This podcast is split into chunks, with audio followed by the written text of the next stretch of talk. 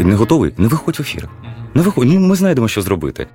Шановні мешканці області, просимо зберігати спокій. Краще проведу парад, і тільки потім уже скажіть, що це був я. Привіт, мене звати Володимир Анфімов. Це інше інтерв'ю від студії подкастів Етік. Герой кожного випуску це особистість з унікальною історією, незвичним досвідом або набором знань. Ми говоримо про злети та падіння, перемоги та факапи, і найголовніші уроки, які зробили наших героїв тими, ким вони є зараз. Якщо ви регулярно слухаєте інше інтерв'ю і робите це через платформу Apple Podcasts, будь ласка, не забудьте поставити оцінку та залишити свій відгук. Цим ви дуже допоможете. Сьогодні на вас чекає розмова з людиною, голос якої знайомий усім, хто хоча б один раз за останні роки дивився парад до Дня Незалежності або одну з офіційних церемоній за участі найвищого керівництва держави. Це Дмитро Хоркін, генеральний продюсер українського радіо та основний дикторський голос офіційних заходів України. Шановні пані та панове, президент України Володимир Зеленський. Дуже дякую. Як очільник українського радіо, Дмитро в тому числі відповідальний за проект Диктант національної єдності, який з року в рік стає все популярнішим серед українців. Наша розмова відбувалася у день оголошення переможця, точніше, переможниці цьогорічного диктанту. Тому почали ми саме з цієї теми. Третій рік поспіль радіодиктант є запитом номер один е, в українському сегменті Google у день проведення. Ми обганяємо усіх е, жонатих і нежонатих, холостяків, Слухай, ви, футболістів, ви обігнали дзюдоїстів. кота, який сидить і п'є вино. Пам'ятаєш, зараз цей мем гуляє. А я я, я не відстежував. Я я подивився до кінця, е, тому що я коли запостив це, заскрінив, а потім думаю, що ну оце я ще так зганьблюсь, е, раптом щось таке станеться, хтось там у когось народиться, якась чергова співачка, в якійсь міні-спідниці сфотографується, або Волочкова ще раз сяде на шпагат, але це не здивує нікого. Але суть у тому, що. І хтось обжене радіодиктант. І я думаю, я так рано запустив, думаю, зараз до вечора, uh-huh. але слава Богу, що добре. І плюс і на наступний день був радіодиктант, і це е, чистий запит. А, тобто, ти знаєш, що є суголосні. Uh-huh. Ну, тож, може, Анфімов, Володимир Афімов, по, по батькові, е, навпаки, російською мовою, українською, англійською, з помилкою написати там е, Анфімов з двома Ф, як і так далі. Тобто є варіативність певна. Тобто тільки чистий запит радіодиктант. І я, е, я вважаю, що це дуже класно. Це передусім не наше свято, це свято української мови і людей, які, яких ми спонукаємо замислитися. І ще найкраще, що ми відходимо. По-перше, у нас щоразу нові. Е, люди. Е, це авторитетні письменники. Минулого року е, ми запросили Івана Малковича і Риму Зюбіну. uh Іван Малкович писав текст Рима Зюбіна читала. У цьому році ми об'єднали ці функції. У нас були різні пропозиції, і з різних причин один хтось на гастролях був, хтось там і так далі. Певні такі, скажімо, співочі письменники. І е, Юрій Андрухович, передусім, він у нас і був у першому списку, не через якусь дружбу, а, а тільки через те, що це просили самі радіослухачі, тому що у нас була презентація його роману Радіо Ніч за його mm-hmm. участю і з його прочитанням безпосередньо вночі в ефірі двох каналів Українського радіо і Радіокультура. Радіодиктант е, Юрій Андрухович написав, і це дуже і дуже приємно. І я боявся, що е, радіослухачі якось будуть е, багато зауважень. Зауважень не було і невеликі поодинокі, більше так побажання і більше зауваження до самих себе. Хто там я не, не змогла швидко писати. І, ну, Мені людина зателефонувала, я кажу, і Ну і і да, далі. Так е, з, з, зумійте наступного разу. Ми, по-перше, давали повтори і так далі. Один сказав: якщо у мене не буде першого місця, то дайте мені найгірше місце. Хочу війти в історію. А Потім а, ну, підписувалися різними смішними іменами. А, Наша переможниця найголовніша Галина із Ковальського району, колишнього Камінь-Каширського району. Це в лісах, в лісах Полісся на Волині. Вона написала, з якої вона школи і з якого села. І я оце ж е, перед е, записом розмови mm-hmm. з тобою, чому ще десь затримувався, тому що прийшли новини, і ми почали її розшукувати. Я вже сижу колегам, так давайте, значить, е, один хтось шукайте якогось там дільничого і так далі, які ну, вони точно знають. Далі я зараз знайду школу. У школи немає сайту. Думаю, в районо. Потім ми знайшли якийсь телефон, е, і це виявилося е, директора школи. Е, Потім виходить, що вони всі ж балакучі, для них все ж вете, село невеличке, і там же що відбувається. То з Києва зателефонували. З Києва, з радіо. І, і їй все ж обривають, і вчительці ці. Звісно. От, і я говорю, знайдіть, будь ласка, нам дайте контакт, е, будь ласка, телефон цієї вчительки. Запитав, чи можна з нею поспілкуватися. Бо різні ситуації, що людина, можливо, там зараз е, ну не в такому стані, що вона хоче з кимось спілкуватися з пресою, щоб її турбували. І потім я чекав ще 10 хвилин, тому що вони обидві не могли наговоритися на різні телефони. Передзвонював, тобто вони ділилися різними враженнями. І зрештою я привітав і так далі. Це було дуже класно і цікаво. Виявляється, ідея суперпопулярного нині диктанту національної єдності була, так би мовити, імпортована. Ось як це було. В 2000 році е, мій поза-поза попередник, керівник Національної радіокомпанії України в 2000 році, е, Віктор Набруско, разом із нашим штатним співробітником, ведучим, він письменник, публіцист, видавець і меценат, і бізнесмен. Але у нас він у штаті був ведучим літературних програм Михайло Слабошпицький, е, батько uh-huh. Мирослава Слабошпицького, і ви знаєте, що відомий письменник, який от відійшов у засвіти якраз протягом цього року. І вони поїхали у відрядження, і вони привезли цю ідею від колег із польського радіо про радіодиктант саме у такому вигляді, яким він є. І е, цей проект, при тому, що це була тоді державна установа, Національна радіокомпанія України з дуже великими обмеженнями, які стосуються це не те, що ми там погані. Але що хто працював в бюджетних сферах, е, він зрозуміє, що це не не так просто. Коли людина тому ж, от щоб стати завідувачем редакції, треба 5 років працювати старшим редактором. Що за старшим редактором треба 3 роки.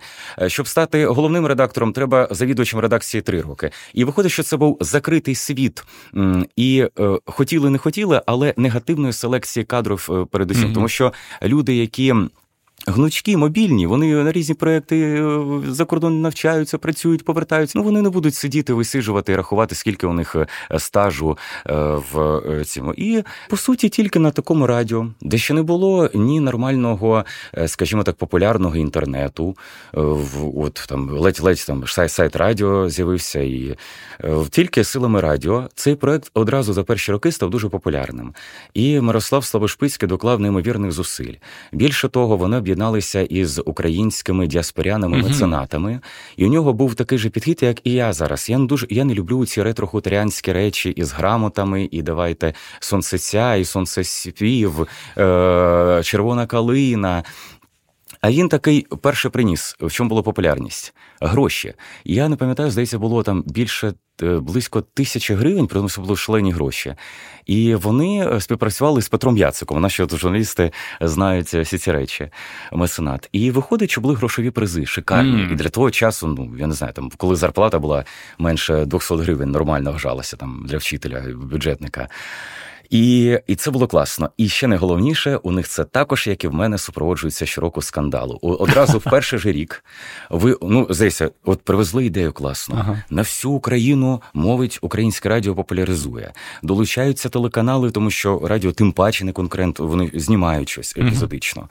А, Відбувається церемонія класна разом із конкурсом української мови імені Петра Яцика в театрі Франка. Ну, гроші, е, цікаво, подорожі, взагалі розголос такий.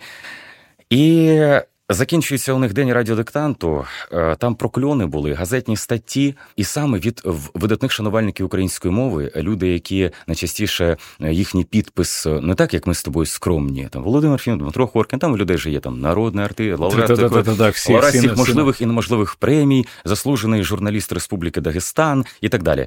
Тобто, і вони ти пишуть: це ж так як можна було плюнути в українську мову що запровадити грошові призи. Не місце торговцям у храмі, і там це і це привчати, що українську мову треба за гроші. Ні, за гроші, панове, меценати і працівники радіо купують тільки на окружній дорозі послуги а українську мову треба любити. І там ну, ну не більше там от вони сидять. Mm-hmm. Я таких людей інколи бачив, коли заходу там у них зуби через один, начебто е, у них е, граната РГД-5 е, вибухнула в роті, і вони там милуться, а самі нічого не роблять. Незважаючи на і без того широкий розголос довкола радіодиктанту національної єдності, Дмитро ще має декілька мрій пов'язаних з цим проектом. Мрія моя у тому, щоб все більше телеканалів долучалися. Мрія у тому, щоб нарешті подав е, приклад е, усьому і не не соромився, не знаю, чи це більше від не знаю, від сором'язливості і так далі. Але щоб у нас була і перша особа держави радіодиктанті. За ці три роки у нас і прем'єр-міністр України, голова Верховної Ради писав. Е, щоправда, попередній безпосередньо у самій стінах Верховної Ради в кабінеті, декотрі сюди до нас приходили. Нам це було дуже приємно. І лідери фракцій, чому ми їх запрошували? І усіх, усіх, до речі, тому що вони потім це поширюють, а люди на це орієнтуються. І це дуже приємно навіть із тими, що не я взагалі про свої погляди не маю права говорити. Так навіть навіть різні партії вони пишуть і пишаються цим. І От було б дуже добре, щоб це було на національному рівні, і це стало таким святом мови. Мені цікаво, якби ти відреагував і твої колеги, якби перша особа держави погодився. Прочитати е, диктант е, ні, ну ми не політизуємо загалом, е, скажімо, такі у нас. Е, питання, які стосуються самого радіодиктанту, намагаємося це не робити в будь-якому разі. І самі у нас політики тільки присутні, гості, які пишуть. Тобто, ми це не раз обговорювали. Самі вони дуже стежать. У нас е, заступниця лідера однієї з фракцій е, мені зробила зауваження публічне, що минулому році я її не запросив, хоча у нас був mm-hmm. цей ем, коронавірус, і ми надсилали всім листи. Я потім перевірив, у нас ж ну серйозна ж установа, там все ж зберігається, підшиваються це електронний документообіг в папочці роздрукований. І е, листи вихідні. Я дивлюся, що я їй відправляв. А вона каже: Ні, я не знаю. А я кажу, так взагалі менше політиків не було. Але заступниця тієї фракції і називає всіх жінок тільки. І та, а вона була ще й сиділа в першому ряду, і ви там з нею усміхалися. Боже, і приревнували. Я розумію, що вони тепер за це борються, і це ну дуже класно. Ми намагалися, щоб це був який певний такий баланс. Але якщо президент навіть навіть у кабінеті це напише е, і просто скаже, я писав радіодиктант, це було б дуже важливо, тому що ну, по перше, є ієрархія, завжди певна тяглість в нашій країні, тому що відсотків 80 я видатний соціолог, одразу на мене сказав, чиновників одразу теж почнуть, почнуть писати. Безумовно. Це спонукає, коли напишуть і народні обранці, е, і місцевих рад. Е, але ще краще ж кажу, що бізнесмени, люди різних професій, які можуть не відправляти, не боятися, що у них просто для себе написати, для того, щоб потім замислитися і цілий рік обговорювати слово енелятко. Енелятко це слово з минулорічного радіодиктанту національної єдності, прочитаного однією з героїн нашого подкасту, акторкою Римою Зюбіною. До речі, якщо ще досі не чули нашу з нею розмову, обов'язково це зробіть. Посилання ви можете знайти в описі до цього епізоду або просто загугливши Рима Зюбіна інше інтерв'ю. Ну а ми повертаємося до розмови з Дмитром Хоркіним. Мені дуже цікаво, знаєш, поговорити ще mm. про штуку вже не таку веселу і позитивну, як е, радіодиктант, а той контекст, в якому ми зараз mm. всі живемо ага. з приводу а, подій, пов'язаних з можливою агресією Російської Федерації і так далі. Ми зараз записуємо Взагалі, це інтерв'ю на українському радіо. Це наскільки я знаю, це взагалі стратегічний об'єкт. І в певні моменти, якщо я не помиляюсь, ти мене поправ, будь ласка, що в певні моменти а, взагалі е, є така можливість, коли відключаються всі комерційні радіостанції, і ну, українське ну, це, радіо це... стає єдиним джерелом. Радіо є справді стратегічним мовником. У кількох законах згадується особливий його статус. Це нас більшого обтяжує в багатьох mm-hmm. ситуаціях, але і зобов'язує у випадку надзвичайних ситуацій та оголошення воєнного стану різних особливих особливих станів, які можуть не обов'язково бути у вигляді указів, але то логіка розумів, що коронавірус да не оголосили що надзвичайний стан, але це є. І на нас покладається особлива відповідальність щодо мовлення. Наскільки я знаю, щодо оголошення воєнного стану і надзвичайного стану, то є усі необхідні технічні можливості для цього і так далі. Тобто е, всі комерційні мовники можуть продовжити мовити, але самі е, передавачі вежі вони знестру вимикаються самі передавачі, мови тільки українське радіо. І перша програма Е, телебачення. Раніше, наприклад, ну не знаю, коли ще у нас не було fm частот можливо, але щоразу ем, у нас ще ж так не оголошували саме воєнний стан. Але але, але в указі президента воно буде уточнюватися. Я не думаю, що буде до такого прям ступеня, що так робити. Але звісно, передусім, ми об'єкт, який передусім будуть захоплювати, намагатися найпершим чином є продумані якісь резервні речі і так далі. Е, на жаль, на нас ти кажеш, ну можливо, агресія. У нас є агресія Росії з 14 uh року, а ми говоримо про можливо повномасштабну, повномасштабну і абсолютно нелогічно тут про логіку щодо Росії. Там на що говорити в агресію, навіщо і навіщо це робити, і так далі. Якщо це це буде, то відповідно ми до цього готові. Да, власне, є... питання було про те, чи готова українська Володимир, у нас є алгоритми. Ну, наприклад, у нас багато коли у нас надзвичайних ситуацій.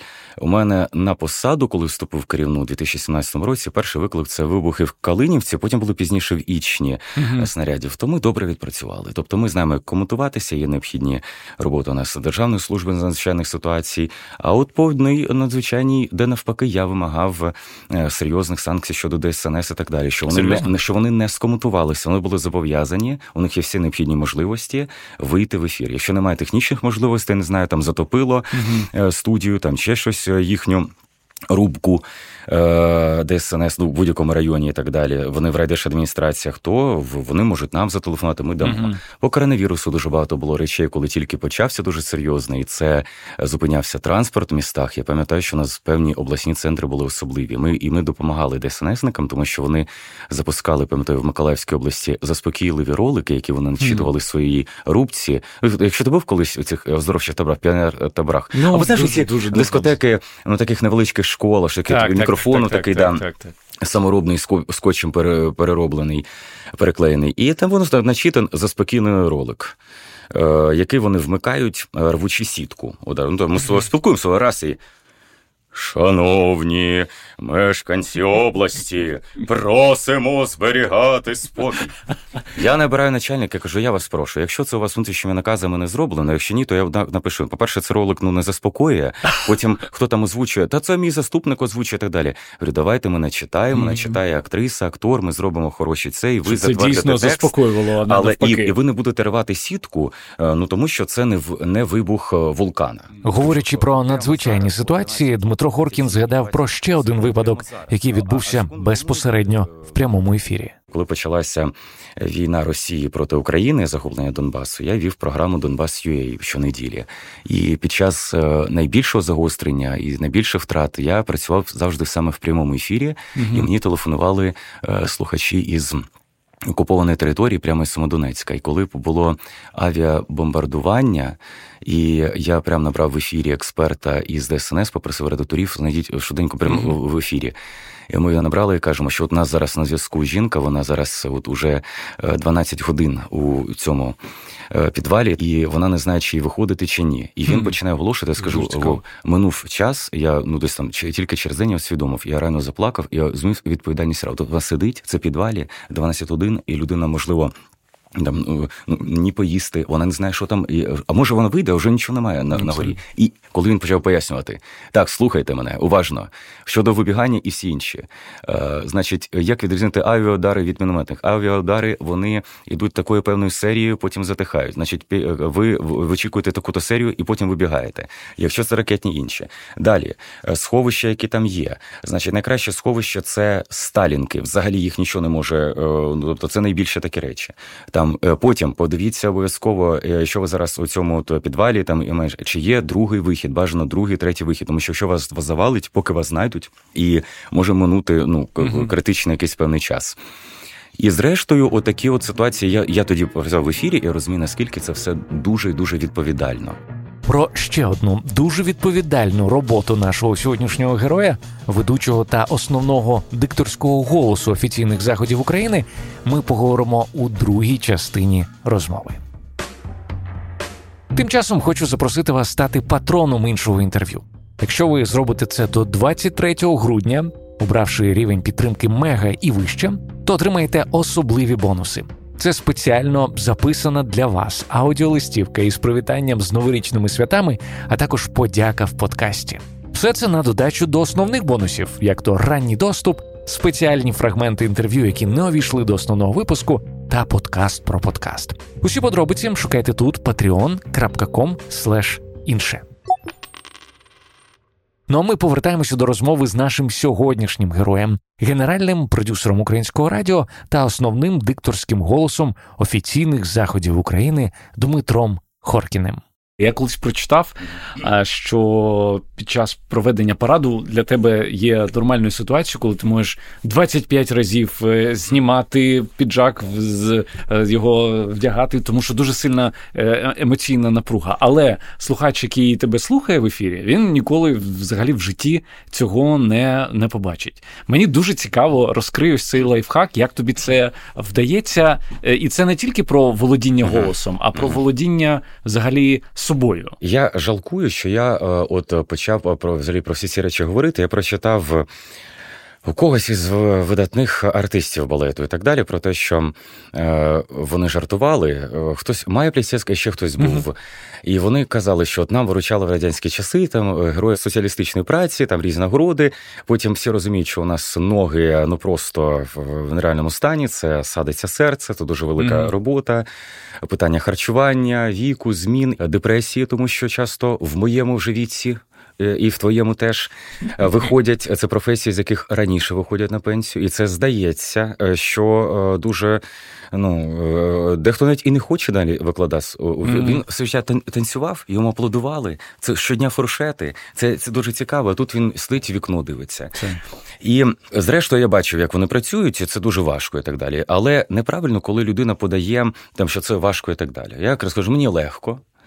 Е, я постійно е, кажу: ну це відповідальність, е, це така дуже велика, це певна така місія. Мені поталанило. Це була закоханість. Тобто я знав десь із ну, оце було десятиріччя незалежності. Я ще скажу, я ми тоді на Полтавщині жили, і йде по телевізору у Т1, і Кучма оголошує: шановні пані та панове, президент України Леонід Кучма. І переді мною нікого немає. Брат пішов, батьки на роботі, брат десь гуляв. І в хаті е, двоє котів. Я їм почав оголошувати. Потім подивився, що ведучі так ідуть з краю сцени. Я так от протягнув отаку мотузку. І сам ходжу так от туди-сюди, е, вітаюсь з президентом і з, глядачами, потім оголошую. Я не знаю, звідки воно взялося. Потім це повторював якось цікаво, потім аналізував. І мені поталанило потрапити. Мене абсолютно випадково я потрапив у президентський протокол. Я вів дуже дешевий, я був дуже злий, е, дуже дешевий е, так, такий. Горовий фестиваль, е, це було таке організовано. У мене якийсь був як е, на е, цих окружні ці генделики, пластиковий стіл, яким я злий. Але це я на так... співочому полі здається. А я такий, mm-hmm. а, а я, але я так е, класно е, читав це щось. У мене настрій був хороший. От я попросив, що цей стіл переставили подалі, і я далі це читаю. І виходить, що головний режисер всіх на той момент вони міняються із часом завжди, і це теж дуже полинність і так далі. То е, але передають досвід е, наступникам, mm-hmm. тобто немає ворожості. Я до того, що і він не зміг запаркуватися на батьківщині матері, запаркується на співочому полі, і все підходить. І іди сюди, давай свій телефон, не вітається навіть. Це в твоїх інтересах. Я ж, звісно, якщо звісно, я знаю всіх режисерів. Mm-hmm. А ви хто? Ха-ха-ха. Да. Я е, запиши мій номер, значить, будеш е, парад вести і так далі. Ти, А ти де працюєш? Я говорю, ну на українському радіо і так далі. А освіта, що я тоді ще не закінчив другу mm-hmm магістратуру більш подібну до спеціальності географ. Зрозуміло, самодіяльність. Я зрозумів. Е, самодіяльність. Добре, прийде тобі сценарій, все таке, я почав так вести. А потім починав аналізувати, тому що змінювалася країна, змінювалася медіа, і ми пережили за цей момент е, зміну режисури е, в усьому світі. Завжди всі публічні події були за законами театру. І здебільшого постановникам були театральні режисери. І ми війшли в телевізійну еру, поступово почали входити десь так з 2014-15 року, де все орієнтується на е, безпосередню картинку, е, не, не нехтуючи ім іншими. І радіо транслює, і звук нормальний, і е, глядачі, які присутні безпосередньо. Але все іде за законами е, уже е, телевізійної режисури. Якщо ми розуміємо, що в театрі ми не можемо, е, сидячи у хорошому великому академічному театрі, можемо з тобою просто так сидіти і так далі. Mm-hmm. Є ж польотні звуки, звісно, будуть чути. Але ти говориш дещо гучніше, ти знаєш закони певні.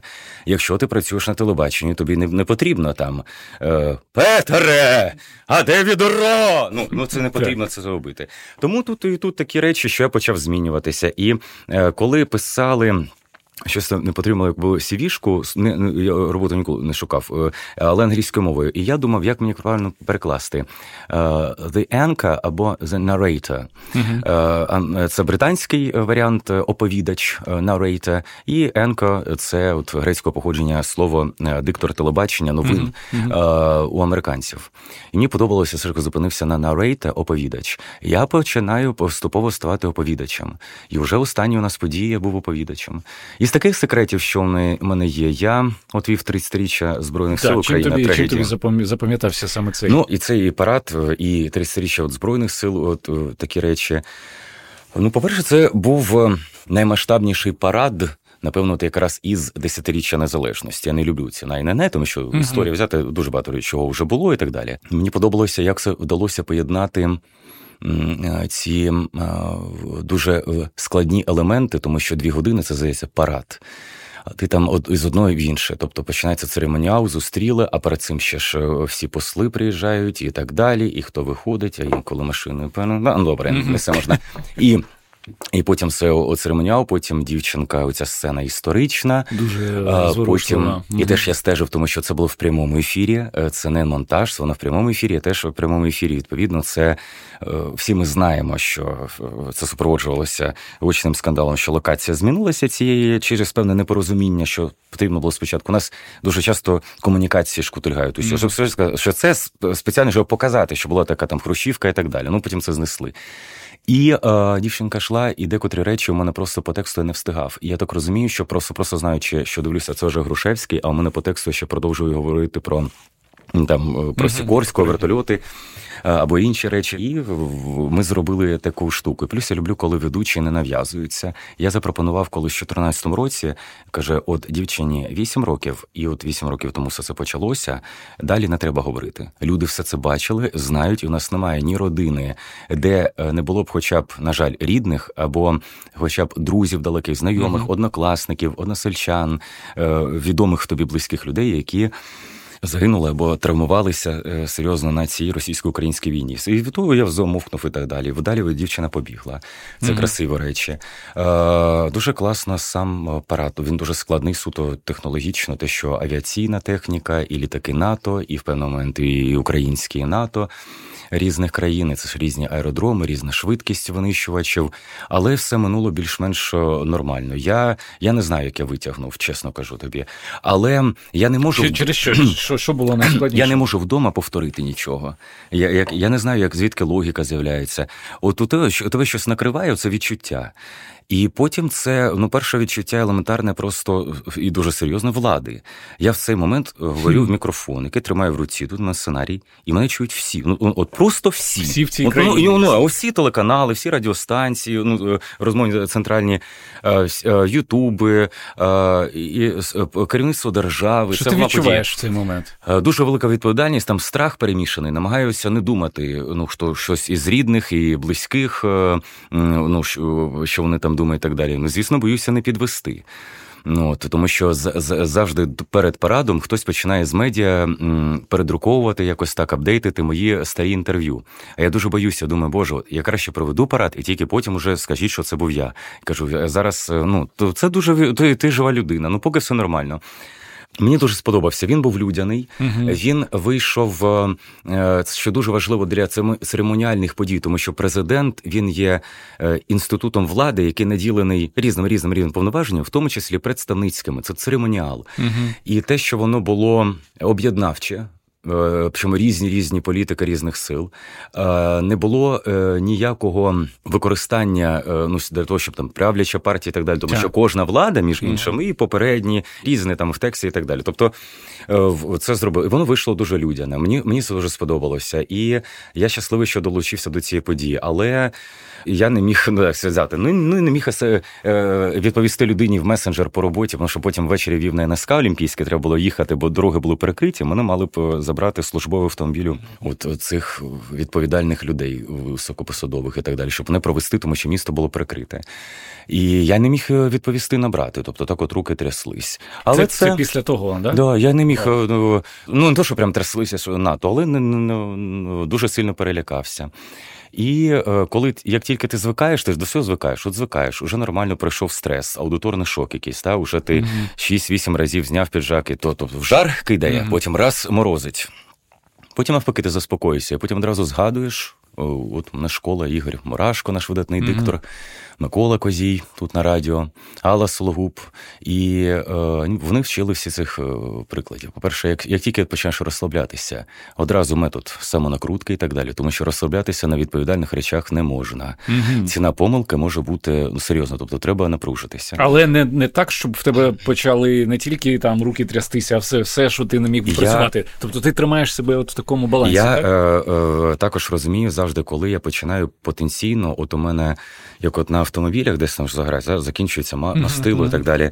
У мене згорається, да, у мене згорається таке попередження, що у мене от завантаженість там пам'яті зараз у цей момент, прямо посеред, 80, 82. І я та тоді е, е, уже це не раз говорив. Потім мені зауваження, які не роблять, інколи ну ви там це не прочитали і так далі.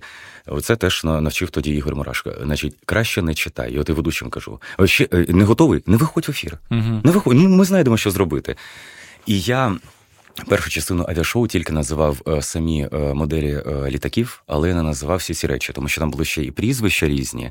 І коли я втратив увагу якусь, то я не зможу. Плюс паралельно є речі, які потім на пенсії буду розповідати, що за спинами відбувається і так далі. Який там літак полетів і ні. ні. Я бронюю перше інтерв'ю на твоїй пенсії. Домовились? Да, так, Все, Дякую. Дякую, до зустрічі. Да. Якщо вам сподобався цей випуск, вам точно буде цікаво послухати і бонусний фрагмент, в якому Дмитро Хоркін ділить ділиться цінною порадою легендарного Леся Курбаса. Заходьте patreon.com інше.